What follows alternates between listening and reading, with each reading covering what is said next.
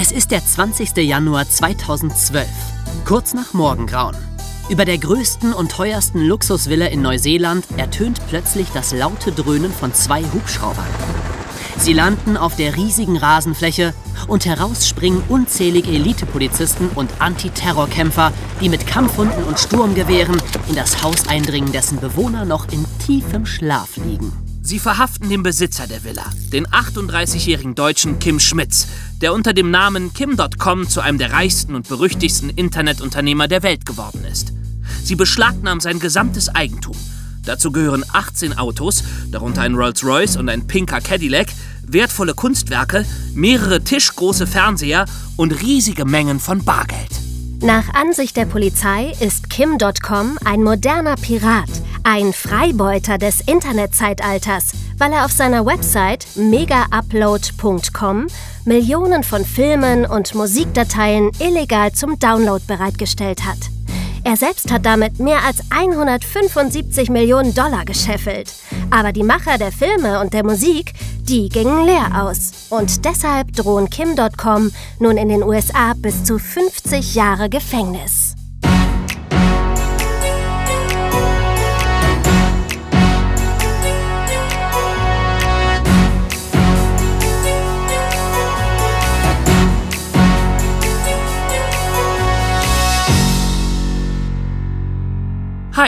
Hier melden sich wieder David Emma? Und Jonas, hallo? Hi. Willkommen zum dritten Zwischenfall von Zeitreise ins Verbrechen. Naja, obwohl es diesmal gar nicht so klar ist, ob wir es wirklich mit einem Verbrechen zu tun haben. Ja, doch schon, oder? Ja, das ist eben gerade die Frage. Denn Kim.com wurde wegen dieser Sache noch nicht vor Gericht gestellt und also auch nicht verurteilt. Und so lange können wir das, was er getan hat, auch nicht Verbrechen nennen. Äh, aber. Er, er wurde allerdings vorher schon zweimal wegen anderer Sachen verurteilt und saß auch im Knast. Also ein gesetzestreuer Bürger ist er definitiv nicht immer gewesen. Aber da sind wir schon mittendrin in seiner Lebensgeschichte. Denn die ist wirklich schillernd, überbordend und faszinierend. Und dann würde ich sagen, fange ich mal an, oder? Auf geht's! Rein ins Kimperium!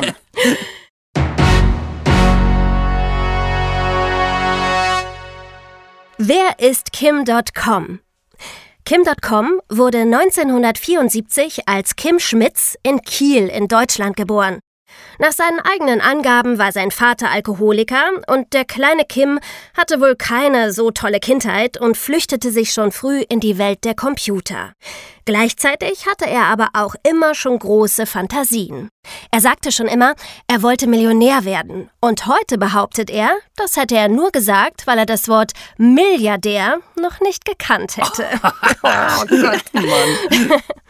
Er wollte ein Leben haben wie in den James Bond-Filmen. Aber nicht wie James Bond, sondern wie seine bösen Gegenspieler. Mit ihren Privatinseln und Riesenjachten und dem Luxusleben.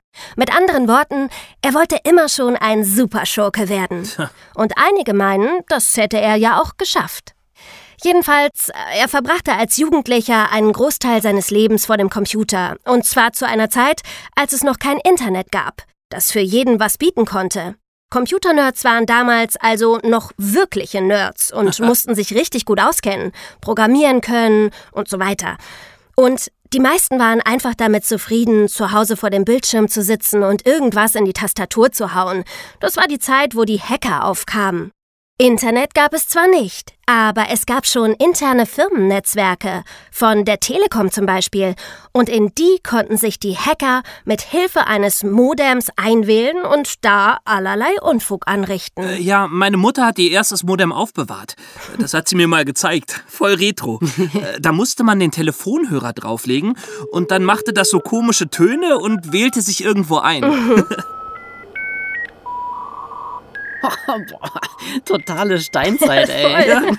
Naja, aber weil das nicht immer ganz legal war, was die da machten, blieben die meisten Hacker lieber im Hintergrund. Aber der Hintergrund, das war natürlich nichts für Kim Schmitz. Der wollte groß rauskommen, der wollte Aufmerksamkeit. Und so ging er in Fernsehshows und zeigte da Hackertricks. Zum Beispiel, wie man über den Computer umsonst telefonieren konnte und sowas. Das war damals alles ja komplett neu. Die Hackerszene hasste ihn natürlich dafür. Das war so, als würde ein Zauberer seine Zaubertricks verraten. All diese Geheimnisse wollten sie natürlich für sich behalten. Aber gerade weil die anderen lieber im Dunkeln blieben, war Kim Schmitz unter seinem Decknamen Kimball bald der berühmteste Hacker Deutschlands. Den kannte irgendwann jeder. Das hatte aber auch viel mit seinem Auftreten zu tun. Ja, klar. Der war natürlich genau der Richtige für solche Shows. Er ist an die zwei Meter groß und sehr breit, also schon eine gewaltige Erscheinung. Mhm. Der fällt einfach auf. Und dazu halt ein unglaubliches Selbstbewusstsein, immer einen coolen Spruch auf den Lippen und die Welt war ihm nicht genug. So war er wirklich von Anfang an und so ist er auch noch heute. Und im Gegensatz zu den meisten anderen Hackern war ihm Geld immer schon mega wichtig. Und das führte auch zu seiner ersten Verhaftung, denn er verkaufte in großem Umfang Raubkopien von Computerspielen und gefälschte Kredit- und Telefonkarten. Dafür wurde er 1994 wegen Betruges, Computerbetruges und Hehlerei zu zwei Jahren auf Bewährung verurteilt. Danach wechselte er die Seiten und als bekanntester Hacker Deutschlands beriet er nun Firmen, wie sie sich vor Hackern schützen konnten. Inzwischen war das Internet nämlich da, aber es wusste noch keiner so richtig, was man damit anfangen konnte. Und so verdiente Kim Schmitz sehr viel Geld als Berater. Angeblich hat er für jede Beratung 350.000 Mark verlangt. Und auch bekommen. Ah, das waren noch Zeiten. Ich kenne mich auch mit Computern aus, aber keine Firma will sich von mir beraten lassen. Naja, die wollen auch ein paar mehr Kenntnisse als nur Call of Duty, Jonas. Echt? Ja. Hm, ich glaube schon. Und die hatte Kim Schmitz natürlich. Auch wenn Insider sagen, er kannte sich nie wirklich gut aus, sondern hat immer nur Show gemacht. Aber das hat damals halt schon ausgereicht, weil sonst kaum einer Ahnung hatte. Und Kim merkte auch ziemlich schnell, mit diesem Internet, da geht noch mehr. Das war Mitte der 90er, die Zeit, wo Amazon entstand. Google gab es noch gar nicht. Alles war möglich und Kim Schmitz wollte unbedingt mitmischen. Er war da schon ziemlich reich durch seine ganzen Beraterverträge und sorgte dafür, dass das auch jeder mitbekam. Er stellte Fotos von seinen Weltreisen und seinen dicken Autos auf seine Homepage und dann behauptete er irgendwann, er würde 50 Millionen in eine Internetfirma investieren, letsbuyit.com, die gerade Geldprobleme hatte. Und allein durch diese Ankündigung stieg der Aktienkurs von letsbuyit.com sehr stark an. Das heißt, die Aktien waren auf einmal viel mehr wert. Kim Schmitz hat diese 50 Millionen nie bezahlt, aber er hatte vorher viele Aktien von letsbuyit.com gekauft, sie dann, als sie im Wert gestiegen waren, wieder verkauft und damit eine Million Euro verdient. Oh, Mann, wie clever. Ja, so clever war das nicht, denn sowas ist natürlich strafbar. Du kannst nicht deine öffentliche Bekanntheit nutzen und durch falsche Behauptungen den Wert einer Firma manipulieren und dann noch Geld damit verdienen. Sowas nennt sich Insiderhandel und das ist verboten. Kim sollte also verhaftet werden und setzte sich dann lieber schnell nach Bangkok ab. Da lebte er dann wieder in Saus und Braus und nannte sich König Kimball der Erste, Herrscher des Kimperiums. Oh, der ist echt hart drauf. Ja. Hat ihm aber trotzdem nichts genützt, denn er wurde in Bangkok verhaftet und nach Deutschland ausgeliefert. Da wurde er dann zu 20 Monaten Gefängnis auf Bewährung und zusätzlich zu 100.000 Euro Geldstrafe verurteilt. Seine zweite Verurteilung. Das war 2002. Und danach ging es eigentlich erst richtig los. Ganz genau. Dann kam das richtig große Ding.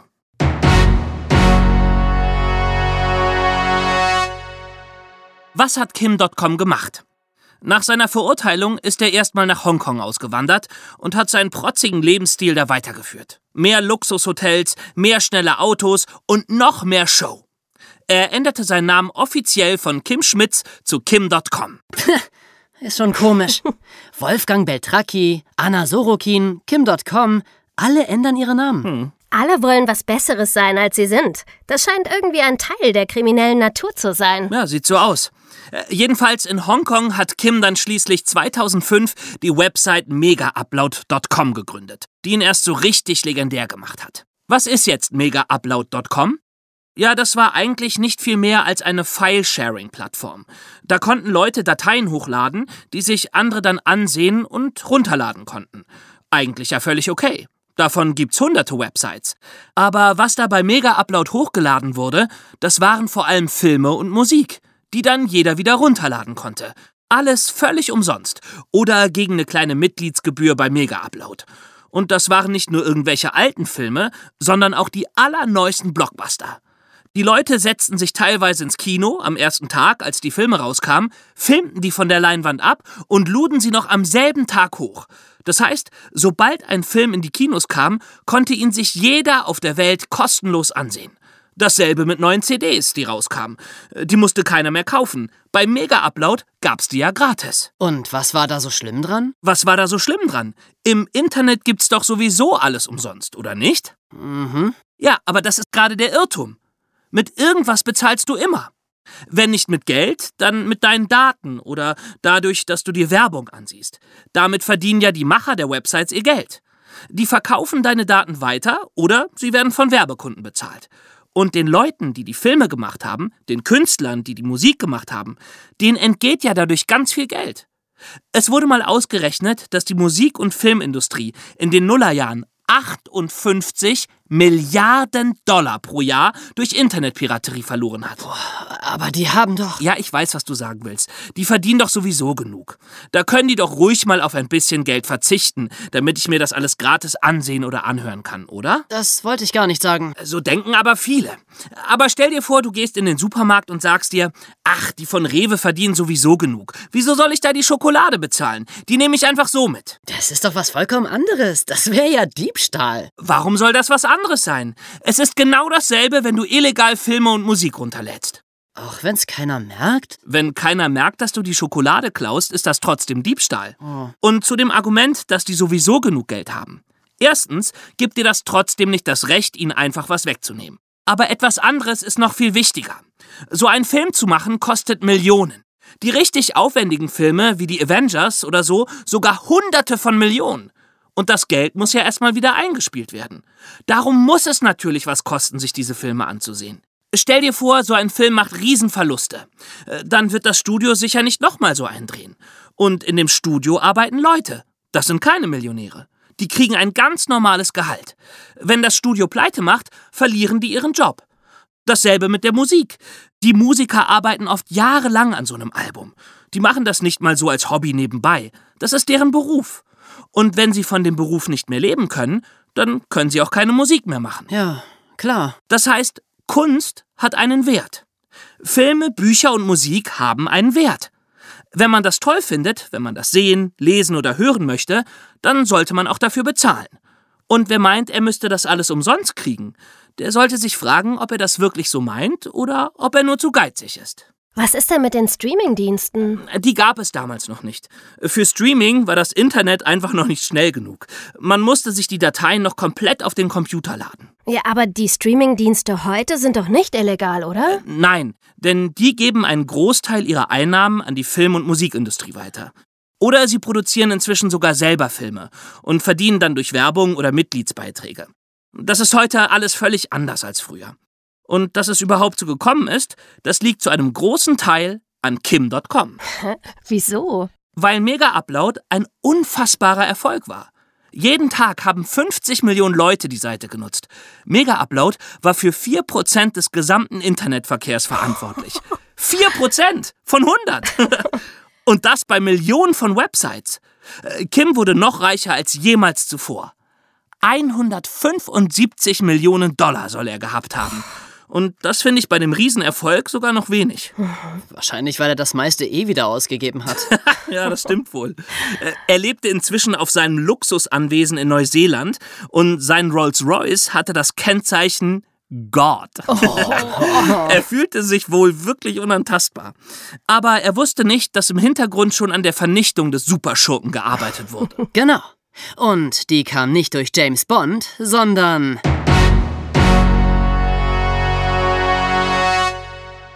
Wie wurde Kim.com geschnappt? David, du hast ja gerade erklärt, dass vor allem die Film- und die Musikproduzenten durch Mega-Upload massiv geschädigt worden waren. Mhm, genau. Darum wollten die dem ganzen File-Sharing natürlich einen Riegel vorschieben. Aber dazu mussten sie erstmal an den Betreiber der Website rankommen, denn jahrelang wusste keiner, dass Kim dahinter steckte. Angeblich gehörte Mega Upload nämlich einem Finnen namens, und jetzt passt auf, Kim Tim Jim Vestor. Hätte man sich doch denken können, wer da dahinter steckt. Ja. Ja, aber das musste man ihm wohl richtig nachweisen. Und das konnte man lange nicht. Seine Mutter ist nämlich Finnin, was keiner wusste, und darum konnte er sich einen finnischen Pass besorgen. Aber 2011 gab er sich dann schließlich ganz offen als Betreiber der Website zu erkennen. Als Kim.com oder auch Dr. Evil. naja, und das war sein verhängnisvoller Fehler. Die ganzen großen Firmen der Film- und Musikindustrie sitzen ja vor allem in den USA. Und er dachte sich wohl, in Neuseeland ist er vor denen sicher. War er aber nicht. Nein. In den USA gab es einen Haftbefehl gegen ihn und die Polizei von Neuseeland half den USA dabei, den auch zu vollstrecken. Darum gab es im Januar 2012 diese große Razzia auf seinem Anwesen. Kim wurde verhaftet, sein gesamtes Vermögen beschlagnahmt und megaupload.com wurde vom amerikanischen FBI abgeschaltet. Und ist auch nie wieder online gegangen übrigens. Kim kam nach einem Monat gegen Zahlung einer Kaution wieder aus dem Gefängnis. Das Ganze ist jetzt über zehn Jahre her und seit dieser Zeit wehrt er sich dagegen, dass er von Neuseeland an die USA ausgeliefert wird. In Neuseeland ist er nicht angeklagt, darum ist er da auch auf freiem Fuß. Aber weil er Ausländer ist, kann Neuseeland ihn aus dem Land werfen und nach Amerika schicken. Und da könnte er zu 20 bis 50 Jahren Gefängnis verurteilt werden. Also, das finde ich jetzt echt übertrieben. Ja, vor allem, weil das gar nicht so ein eindeutiger Fall ist. Er argumentiert nämlich, dass er gar keine Straftat begangen hat. Er hat ja nur die Website zur Verfügung gestellt. Illegal die Filme hoch und runtergeladen haben Millionen von Usern, aber nicht er. Naja, da ist was dran. Ja, irgendwie schon. Naja, er hat ja ganz genau gewusst, was da auf der Seite passiert. Die Filme und die Musik waren ja der eigentliche Zweck der Seite. Wenn er das nicht gewollt hätte, hätte er illegales Material sofort löschen müssen. Hat er aber nicht gemacht.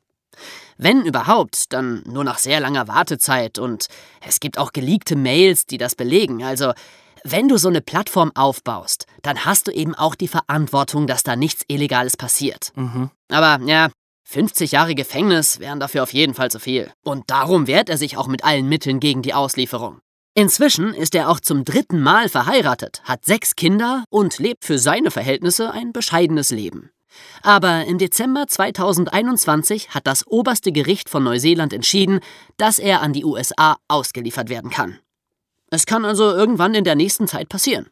Und wir haben bestimmt noch nicht das letzte Mal von Kim.com gehört. Was uns zu der Frage bringt,